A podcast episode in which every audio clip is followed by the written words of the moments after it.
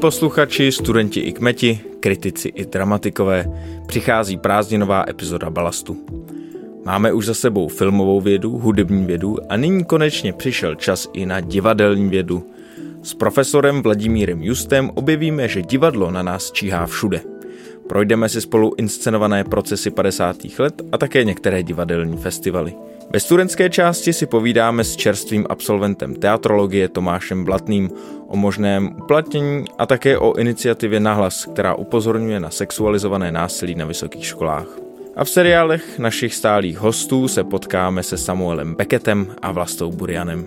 Příjemný poslech vám ze studia Campus Hybernská přeje Filip Liška a Ondřej Černý.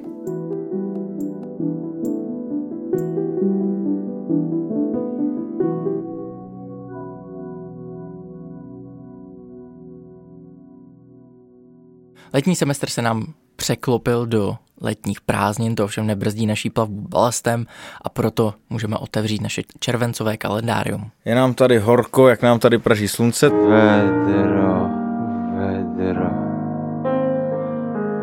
Tak to vezmeme pěkně rychle. Já můžu zmínit, že se otevírá nový obor na Filozofické fakultě, to jsou muzejní studie.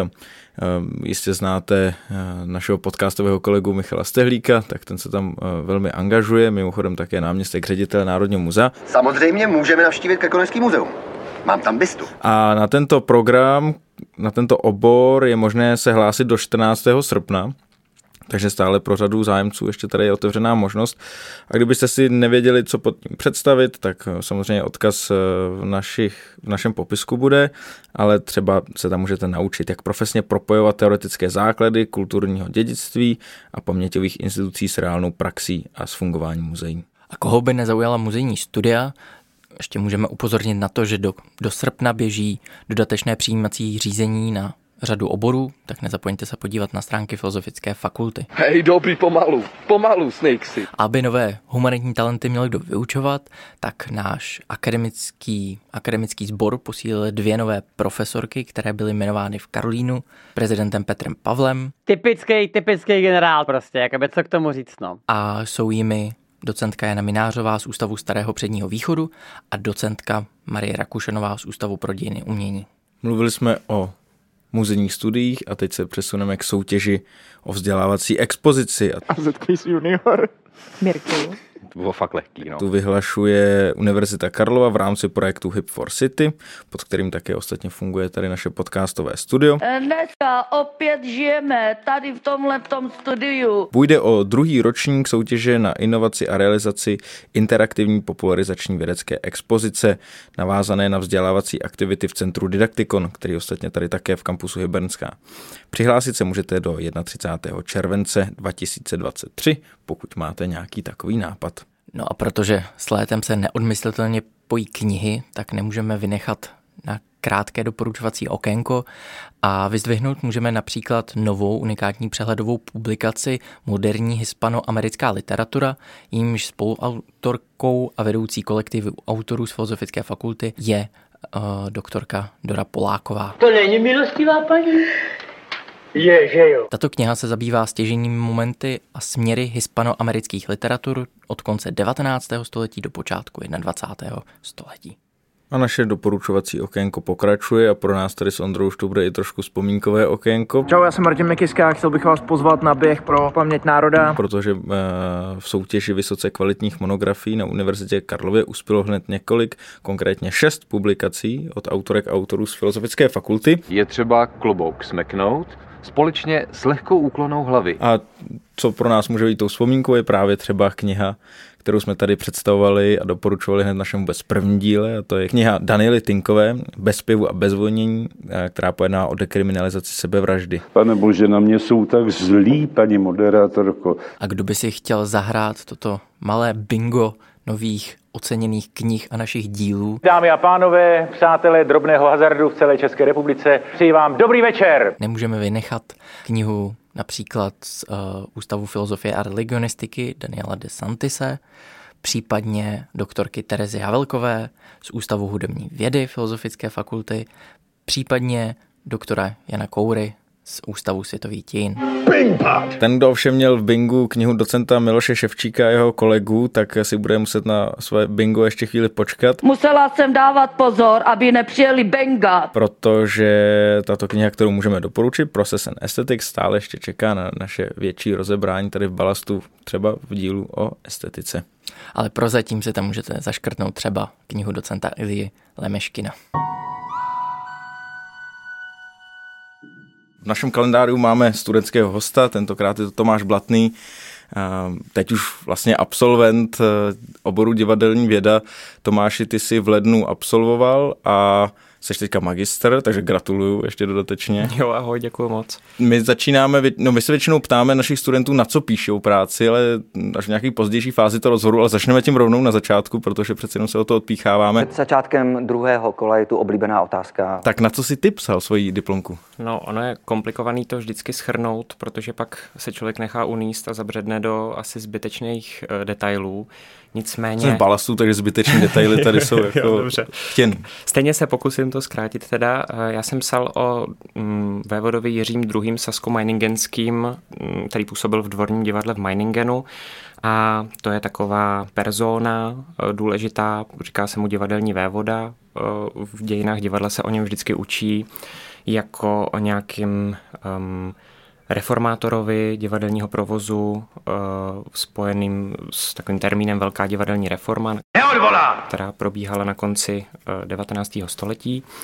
A o tom vévodovi se vlastně vždycky mluví, nebo o jeho divadle, respektive o jeho souboru, o Meiningenských se vždycky mluví z hlediska uh, estetiky, to znamená, co se odehrávalo na tom jevišti jinak, jak pracoval s herci na jevišti, jak pracoval eh, se scénografií, jak pracoval s eh, davovými scénami, které byly eh, charakteristický pro, to, pro tu jeho tvorbu. Ale to mě vlastně vůbec nezajímalo. Ten nám tu ještě chyběl. A koukal jsem se vlastně na to, jak funguje to jejich divadelní společenství mimo to jeviště. To znamená, že aby byla možná tady ta estetická reforma na jevišti, tak se musel změnit ten provoz mimo něj. Ale no ne, že bych ti poslal takový ty notičky, víš, abys to měl ty vole v ruce, ať, ať to šéfujem trošku, tak ať to zrežíruješ, Milane, ty vole. Takže s využitím um, teorie uh, utopie jsem se snažil vlastně pojmenovat nějaké uh, utopické rysy, které podle mě to jeho dvor, dvorní divadlo vykazovalo. Něka napadá k tomu, jako říkáš, mimo, to, mimo tu samotnou scénu a mluvíš o té utopii, tak teď si nejsem jistý, jestli jako to něco se odehrá jako v myšlenkovém prostředí, nebo jestli to je nějaká produkční záležitost. Jo, jde spíš o sledování divadla jako o nějaký společenský instituce, to znamená, kdo ji řídí, jak tam funguje rozdělení moci mm, režiséra, dramaturgině, vévody, jakožto aristokrata, který to má vlastně všechno pod palcem, a zároveň těch herců a hereček, kteří jsou v tom jeho divadelním souboru. A zajímalo mě vlastně sledovat tu dynamiku um, mezi nimi, to znamená, um, že Vévoda má vlastně velmi konkrétní představu o tom, co by, uh, jak by to divadlo mělo vypadat. Ale on není režisérem teda, nebo nebyl No, režisérem. ono je to takový, takový právě komplikovaný proto, protože um, on vlastně byl trošku všechno, stál vlastně na vrcholu té pyramidy a vlastně dost úzkoslivě kontroloval všechny ty složky té inscenační tvorby, ale měl právě své dvě prodloužené ruce. A to svoji ženu Ellen Francovou, která mu dělala co si jako dramaturgini ve všech smyslech slova. To znamená, že obepisovala um, současné autory, dramatiky, eh, aby se mohly inscenovat jejich texty, ale stejně tak i ty texty upravovala, vedla nějaké mm, individuální dramaturgické nebo i jako recitační retorické uh, zkoušky s těmi herci a herečkami. A pak právě režisér Ludvík Chronek, na kterého se vzpomíná jako na despotického malého režiséra se zvonečkem, který um, byl vlastně takový organizátor dění na jevišti a který ale furt byl jako v kooperaci právě s tím vévodou, takže o režisérovi se vždycky mluví o tom Ludvíku Chronekovi spíš, ale um, vévoda Jiří II. prostě byl špičkou té pyramidy. To je taková sonda eh, do toho, co, jak může vypadat studium divadelní vědy. Ty jsi zmínil už ty eh, dějiny divadla. Tak co ještě kromě dějin se dá naučit na divadelní vědě obecně? Tak asi nejschematičtější dělení A je jen, to jsem se bála. toho, čím se člověk tam může zabývat, je um, taková ta třívětvá eh, dějiny, respektive historiografie. Kde pak, milí přátelé české historie, tak snadno se mě nezbavíte. Kritika a teorie. A v České republice jsou mm, tři, jestli se nepletu, divadelní, eh, katedry divadelní vědy, respektive katedra divadelních studií v Brně, katedra divadelních a filmových studií na Úpolu v Olomouci a katedra divadelní vědy v Praze a pak ještě um, katedra teorie a kritiky, která ale není na univerzitě, nýbrž na Akademii muzických umění v Damu.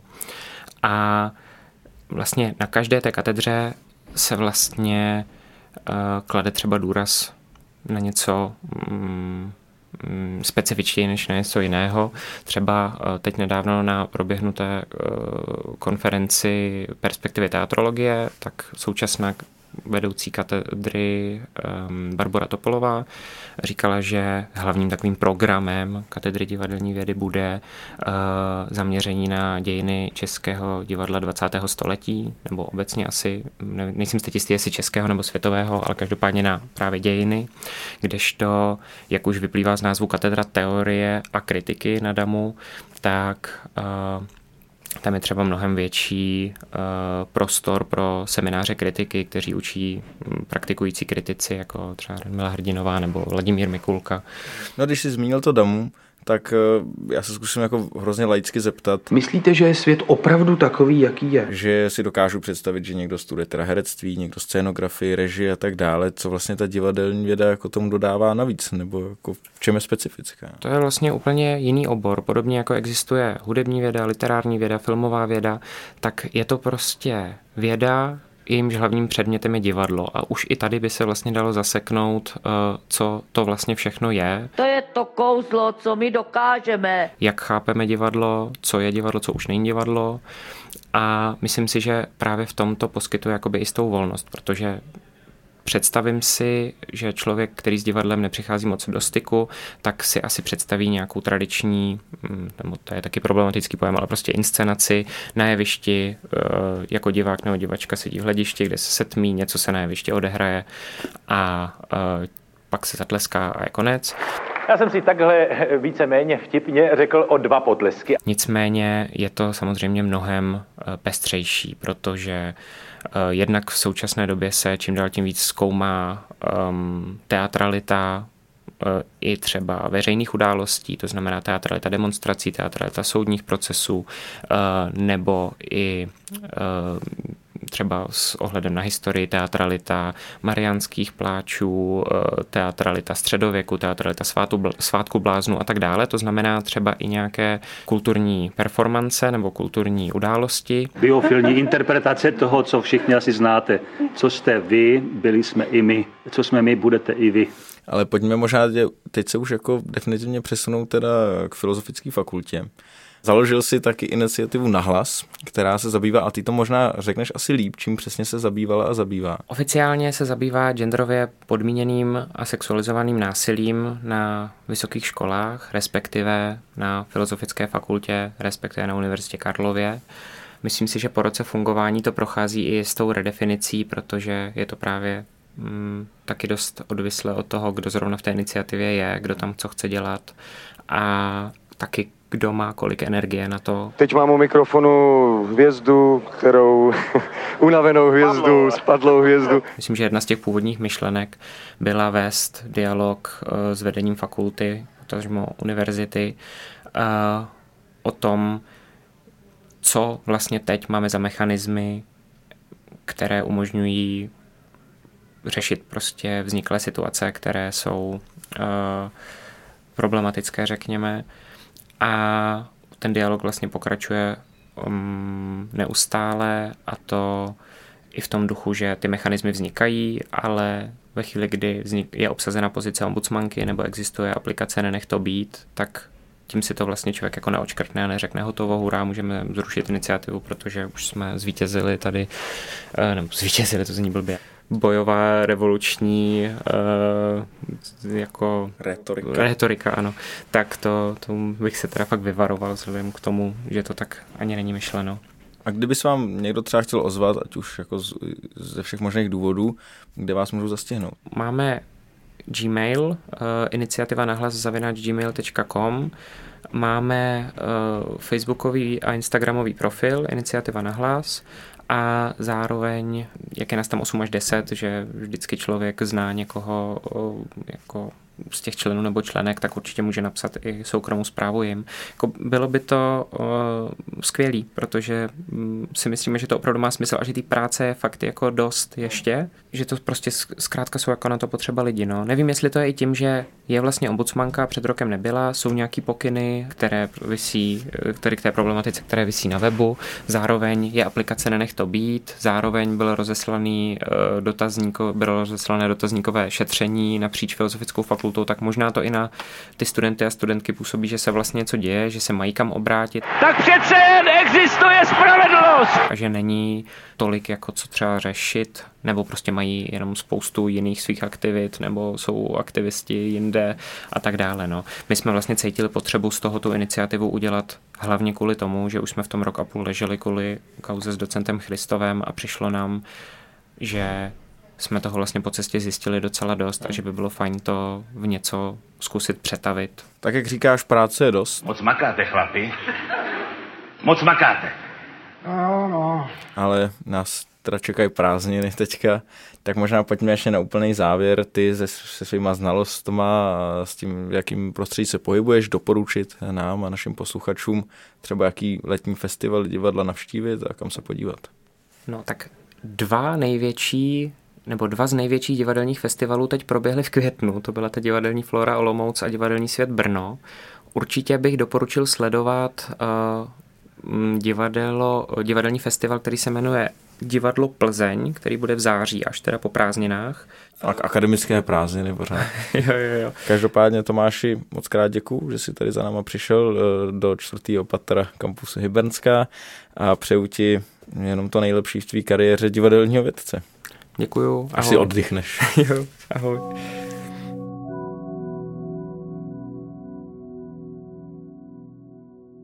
Tak, opět jsme tady k vám. eh, Vidím, slyším a poslouchám.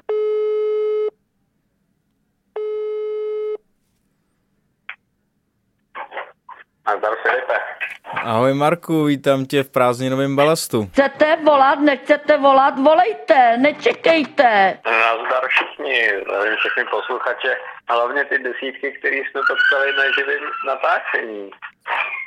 Marek... Jsem teda dobře slyšet. Věřím, že jo. Eh, Slyšíme tam tvoji dcerku v pozadí, ty jsi na dovolený. to jsem přesně doufal.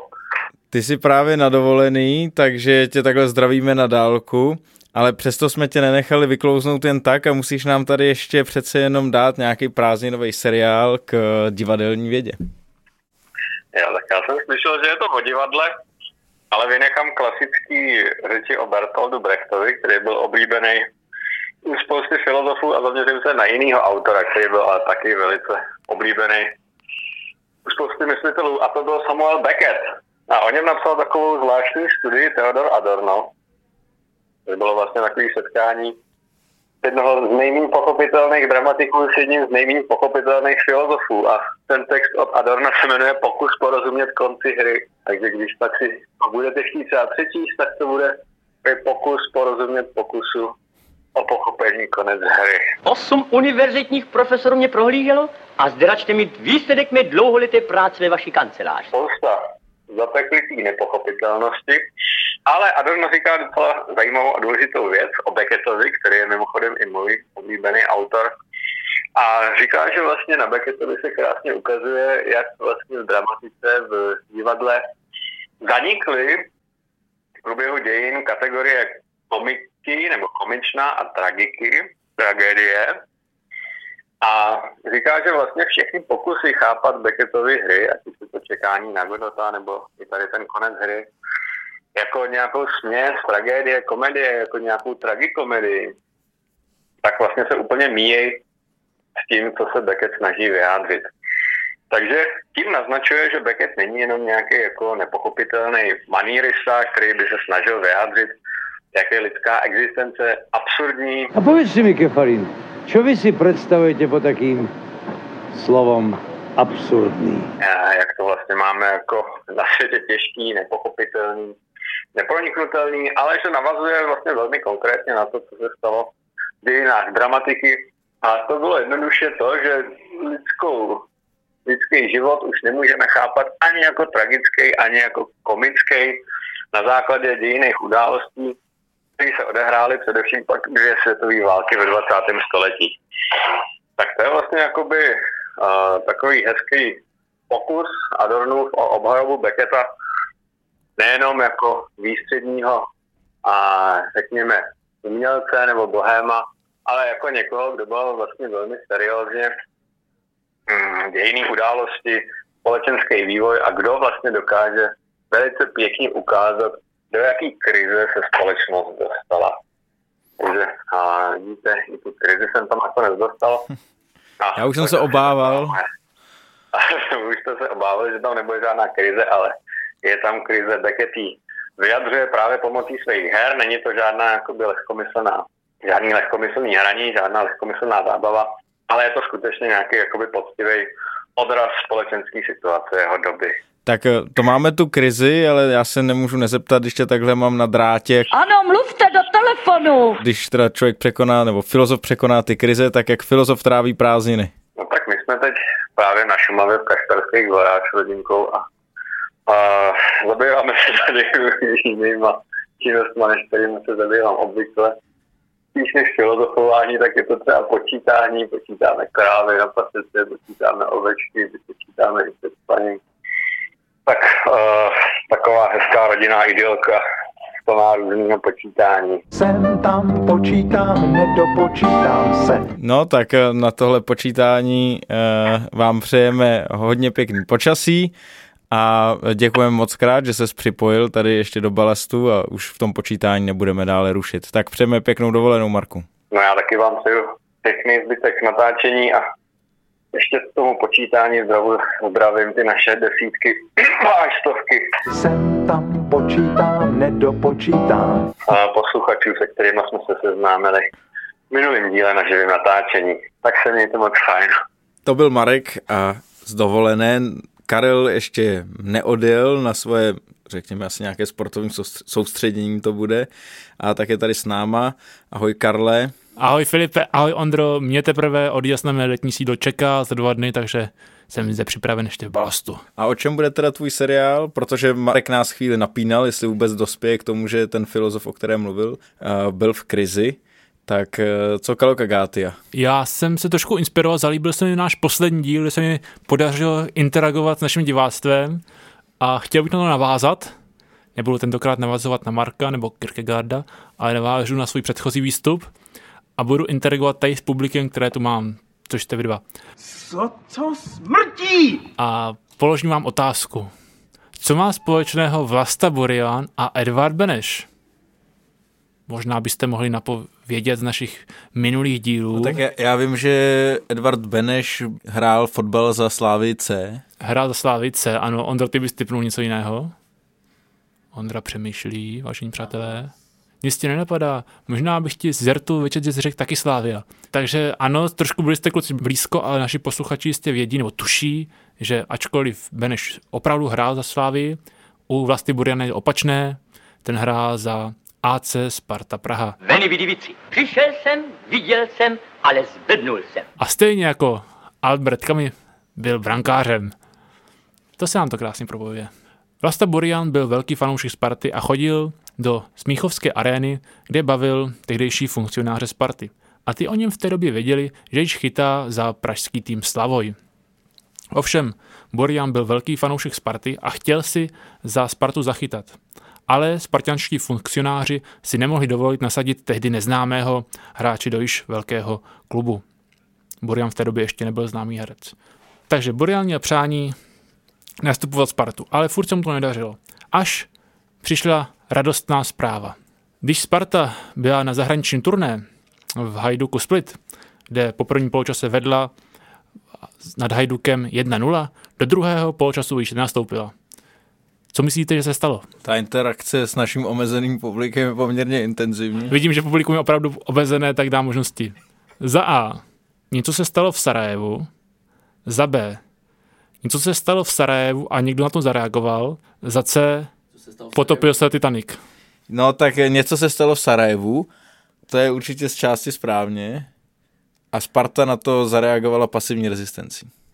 Ano, eh, Titanic už byl dva roky pod vodou a nikdo ho v té době ještě neproskoumal ponorkou. A Sparta reagovala na začátek první z té války tím, že nenastoupila druhého poločasu. Těžko říct proč. A nenastoupili.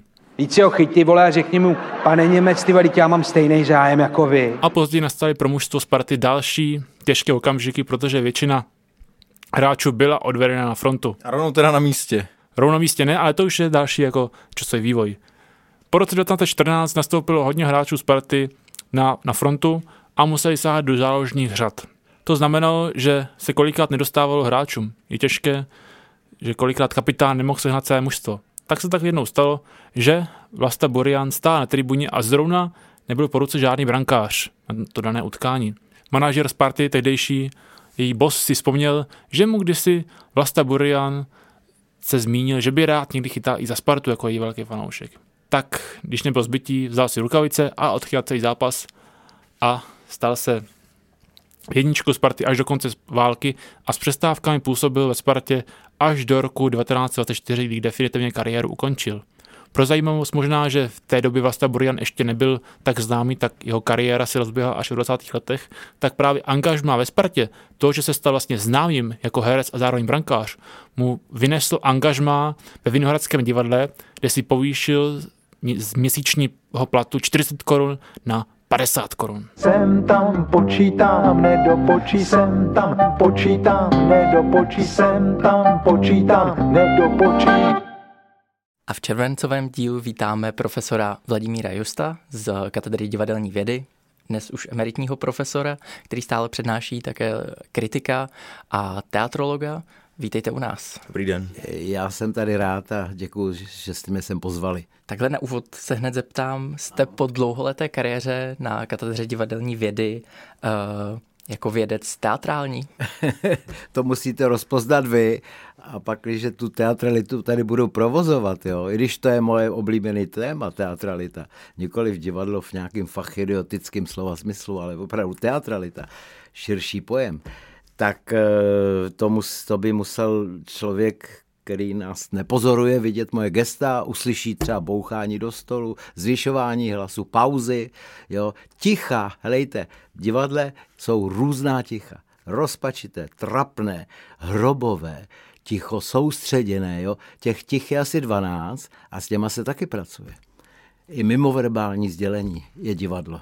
A jak v takhle širokém pojetí divadlo tedy vlastně uchopit? Co to znamená? Co třeba pro vás takhle znamená? Pro mě to znamená, že se jako neřídím pouze tou vlastně tou, tou robotou, na kterou jsem teda jako vystudoval, ale že mě zajímají, nechci říct přímo okraje, ale kontexty, přesahy, takže proto jsem mluvil o té teatralitě, protože jako studie, které jsem jako takový ty, ty nejdelší, největší, které vyšly i v cizině, tak jsou mm, vlastně nejsou přímo k divadlu. Když to není o Václavu Havlovi, což je vždycky velký zájem, samozřejmě, jako filozofové, to je asi jeden z vás taky, že jo, mají zase patočku, tak my máme Havla, jo, e, a tak to je, to je tak jako eh, mimo divadlo, ale Jinak mám studie jako třeba eh, teatralita politických procesů, to mě obzvlášť bavilo, asi 50-60 stránek. Hm, kvůli tomu jsem vyposlechl protokoly eh, s Miladou Horákovou prostě a rozpoznával jsem tam jednotlivé složky divadla, jo, to znamená dramaturgie, příprava, scénář, režie samozřejmě, scénografie, to byla velmi důležitý, nacistický symboly, drtivá většina těch odsouzených byly v koncentráku. To byli odbojáři a přesto je tam představovali vizuálně, páč to se točilo, že jo. Eh, nakonec zjistili, že ti prokurátoři tam řvou tak eh, nelidsky, že by vyzněli ty obžalovaní posléze odsouzení z toho čtyři provazy, že by vyzněli mm, sympatičtěji než ti prokurátoři. No a já jsem tam rozpoznával hlavně prostě herectví, protože to bylo různého typu. Podívejte se, my se na divadelní vědě často učíme, nebo i na damu, prostě kdekoliv se učí divadlo, tak se učí takový herecký metody, stanislavský prožívání, že jo, to se k vám možná taky doneslo. A mm, a nebo scizování, jo? to je Bertolt Brecht, že jo. E, jako nepřistírejte, že jste jako e, tím Hamletem, mluvte to spíš jako, že e, někdo vám řekl, že a teďka mluvte, jo, a ne já jsem Hamlet a být či nebýt, jo. A já jsem to třeba poznal u mm, Platonových dialogů, to je úplně to tež. Tam prostě nikdy není ten dialog rovnou. Jo, jdu z té hostiny, kde mě pozval ten a ten, byl tam ten a ten a kdo tam ještě a tohle. A vypravuje o tom účastník, někdy dokonce ještě z druhé, třetí ruky a je tam odstup jako prase. Jo? Čili to je vlastně Brecht už dávno, dávno, dva půl tisíce let. Čili mě baví, to jsou ty přesahy. To je to, co mě na tom divadle baví a taky ty eh, Platonovy dialogy, hlavně ten Sokrates, že jo, ale i jiný eh, z divadelního hereckého hlediska mě zajímají. A se vrátím k těm procesům, tak tam máte ty prokurátory, to je prostě ten nejvulgárnější stanislavský eh, rvaní kulis, prostě řvaní, že ho znáte, Urválka, a byli i jiní, Věska, vojenský prokurátor, kostým, vojenská šarže, že jo, Eh, čili eh, téma války, a to souvisí se scénářem eh, té inscenace. To znamená, téma bude válka. Oni připravovali válku. Vy, paní Horáková, vy máte děti a přesto jste chtěla, aby tady bombardovali Prahu a vy jste chtěla zahubit naše děti. To ale se tam hřímalo. No a k tomu ti zkroušení lidé, kteří mluvili jako o svých vinách, které samozřejmě neexistovaly, a mluvili o nich a dokonce se to psalo v tisku. Podívejte se, ten záviš Kalandra, odsouzený taky k smrti, mm, ten, eh, ten cynik, který se dopustil tak strašlivých zločinů a přesto o nich mluví, jako kdyby mluvil o třetí osobě. To je Bertolt Brecht. Jo? Čili on naznačil vlastně jako tím scizovacím pojetím svého herectví, že vypravoval o někom jako, no a ten někdo, to je ten, z kterého tři čtvrtě nebo ročním mučením vymlátili tu roli. Takže já jsem si tam rozpoznával eh, tyhle ty eh, teatrologické věci, které když se učí na školách, tak je to takový, mně to připadá, já jsem použil eh, slovo fachidiotie, ale hlavně nuda. Jo, a když to pak vztahnete na nějaký konkrétní jako eh, materiál, o který máte hrozně moc, materiál, hrozně moc jako záznamů a dokumentů, tak najednou vám to divadlo tam vyleze ani nevíte jak. A co je pravda procesu? Inscenace. A když jsem objevil v archivu jednu větu, tak jsem zajásal, kde prostě jeden vysoký funkcionář eh, v UVKSČ, který měl ten proces na starosti, poslal zprávu Gotwaldovi, jo, že prostě vše je připraveno, můžeme přistoupit k inscenaci procesu. Přímo použil to slovo inscenace, v interním samozřejmě. Prostě to bylo tak připravený a e, pravda procesu, jak říkám, znovu je to divadlo. A tohle mě baví.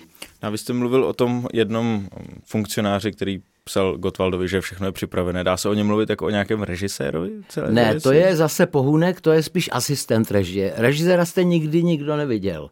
To byli dva sovětští poradci, že jo, Lichačev, že jo, a teď, teď mi vypadlo druhý jméno, ale to není podstatný, podstatná jejich funkce. No a ti vlastně jako určili eh, ten základní dramaturgický posun z hlediska divadla, že teda důležité není jako vlastně věc sama o sobě.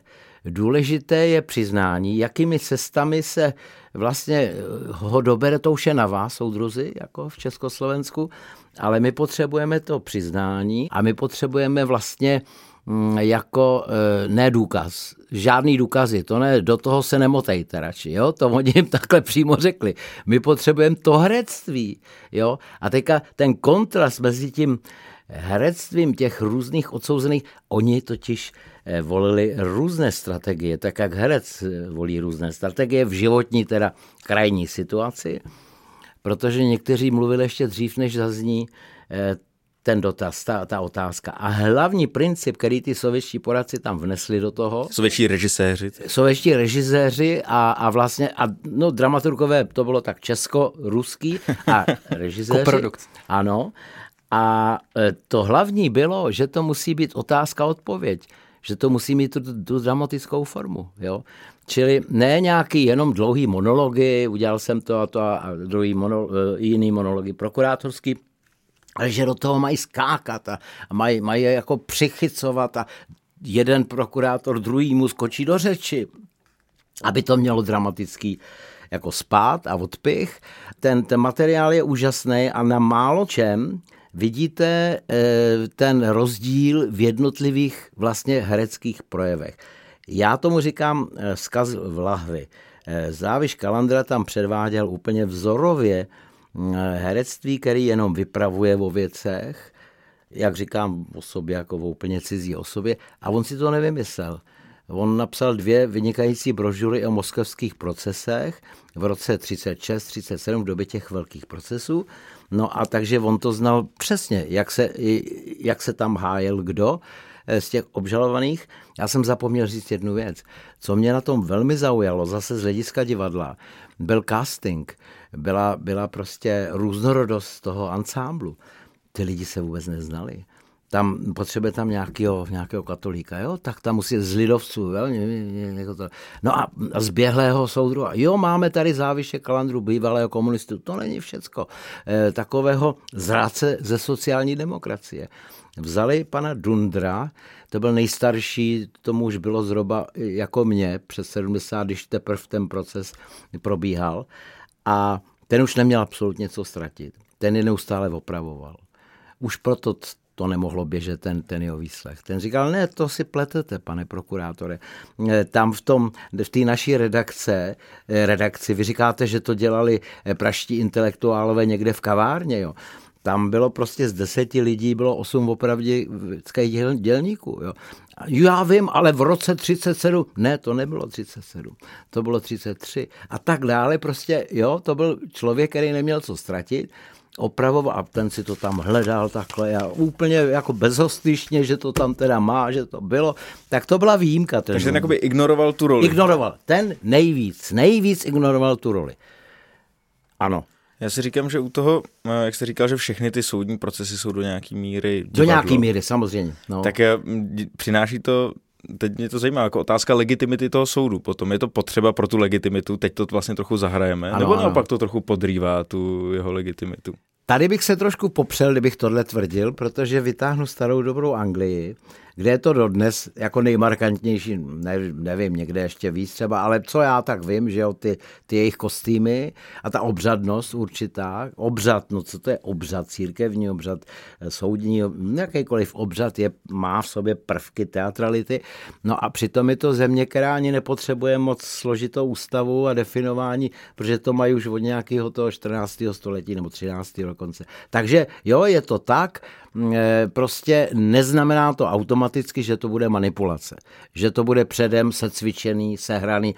Takhle to dotáhli opravdu. Nejprve nacisti se o to snažili. Dimitrov jako eh, se jim vymknul, ale nebyl sám a ten eh, prokurátor eh, Fraser, který tam, eh, který tam vyřvával, to je Urválku vzor, jo. To je úplně, to je předobraz, jak když tady někdo napodoboval, já nevím, tamhle nějakého sovětského herce, tak on ho vysloveně napodoboval, ale, ale nevedlo se jim to, jako oni nepřinutili ty lidi tak jako hm, důvěryhodně, protože to s nima takovou dobu necvičili, neměli čas, byla válka, nebo se chystali na válku, ale ty komunisti měli na to jako čas, měli tu avantgardu v Moskvě a věděli, jak tam to dopadá, byli zkušený, že jo, měli to samozřejmě jako příklad. No a hlavně eh, i, i mm, soudní přísedící v té Moskvě jeli domů s tím, že přece člověk eh, má put sebe záchovy a nebude o sobě říkat, že chtěl zavraždit soudruha Stalina, když by nechtěl. Jo nebo že chtěl poškodit eh, sovětské hospodářství, eh, aby byl hlad, tak eh, jo. Čili to přece je vyloučený, my jsme to koukali na to a opravdu, jo, a většina takto reagovala, kromě záviše Kalandry a te, tehdy ještě Emila Františka Buriana a FX Šaldy například u nás, kteří v tom cítili to divadlo. No a jedině pár jedinců, bylo jich víc, já se všem omlouvám, ale z mýho oboru to byl prostě kritik Šalda určitě, který od roku 32, 33, kdy nacisti zašli řádit i v kultuře, neviděl podstatného rozdílu mezi šikanou německého literáta svobodomyslného umělce eh, v Německu a, a, a sovětského, čímž se rozešel s řadou svých kolegů, tak to byl Šalda, který byl, dejme tomu, liberálně takový jakýsi střed, ale já bych ho nerad řadil do, ně, do nějakých politických těchto. No ale jinak to skutečně byli lidé, kteří o tom psali. Jako byl ten.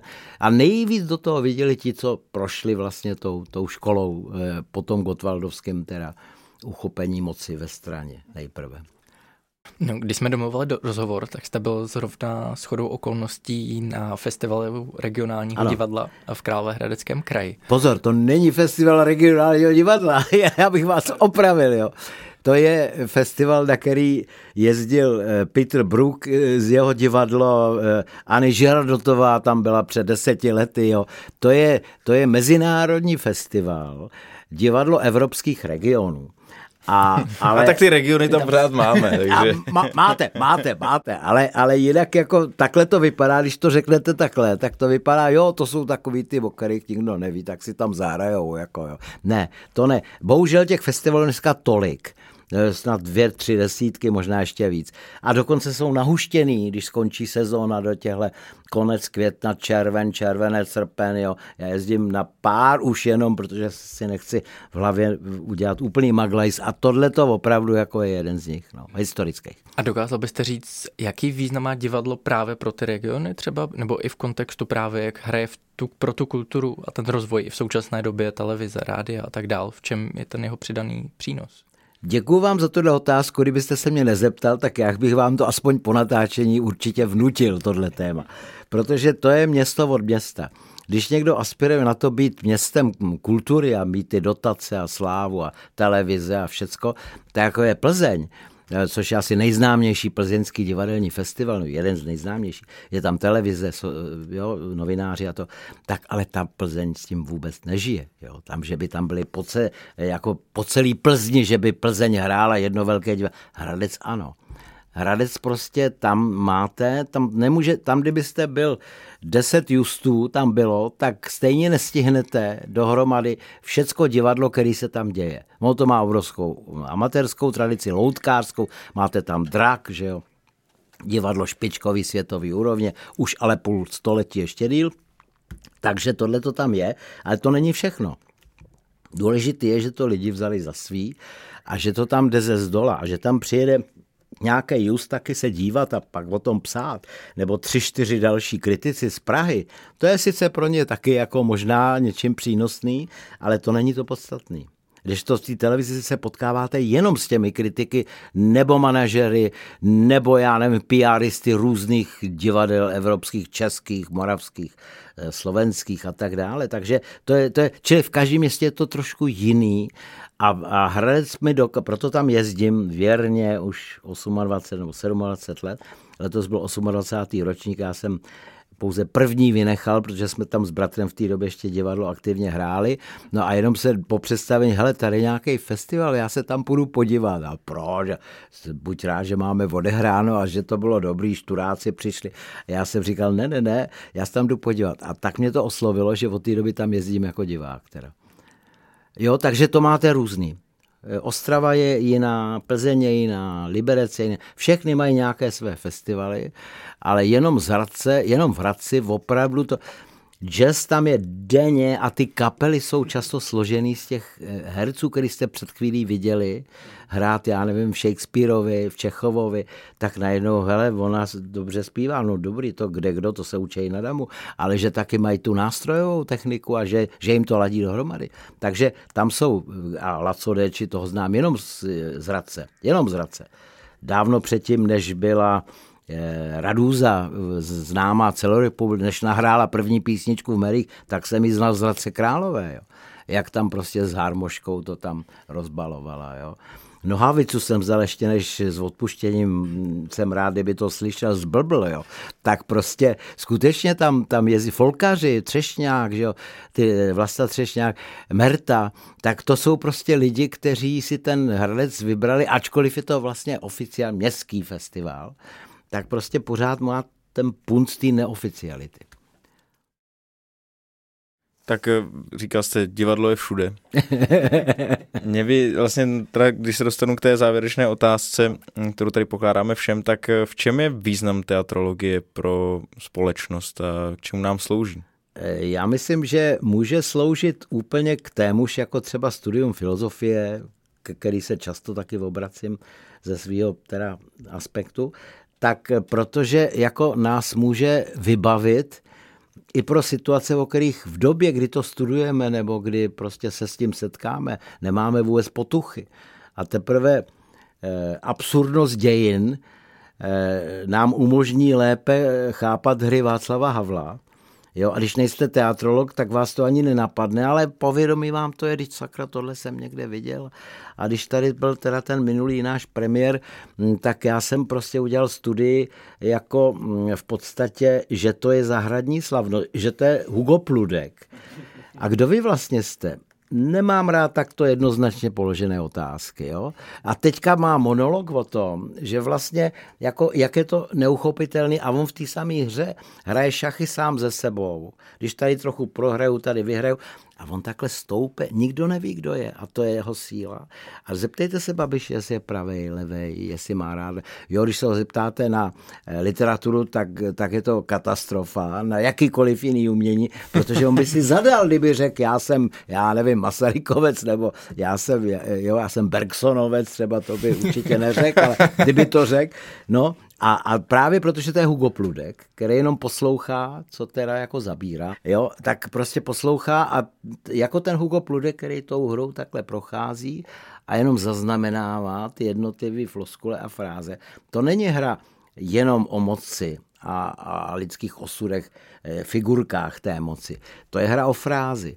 A myslím si, že lidi, kteří jsou, prošli mm, prostě divadlem, nebo aspoň se setkali třeba, dejme tomu s dramatikou Václava Havla, můžou vádět další příklady, tak prostě jsou mm, o trochu víc imunní a mě to umožnilo napsat tři díly slovníků floskulí. Co jsou floskule? To jsou slova, která hrají divadlo.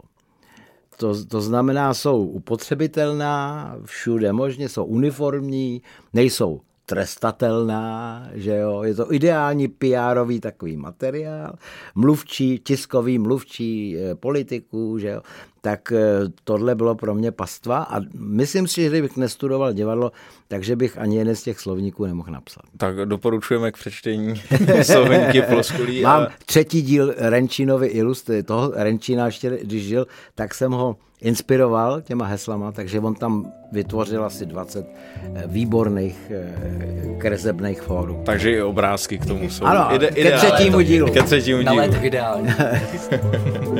Děkuji moc Já taky děkuji.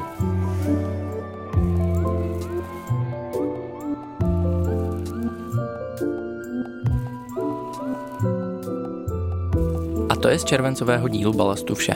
Od mikrofonu vám přejeme krásné prázdniny a pěkné léto. Ozveme se vám opět v srpnu a na naše bonusy se můžete těšit opět s novým akademickým rokem. Mezitím nás můžete sledovat na sociálních sítích a budeme rádi, pokud nás hodnotíte v podcastových platformách. S nápady a podněty se můžete obracet také přímo na balast.cz. V srpnu naslyšenou.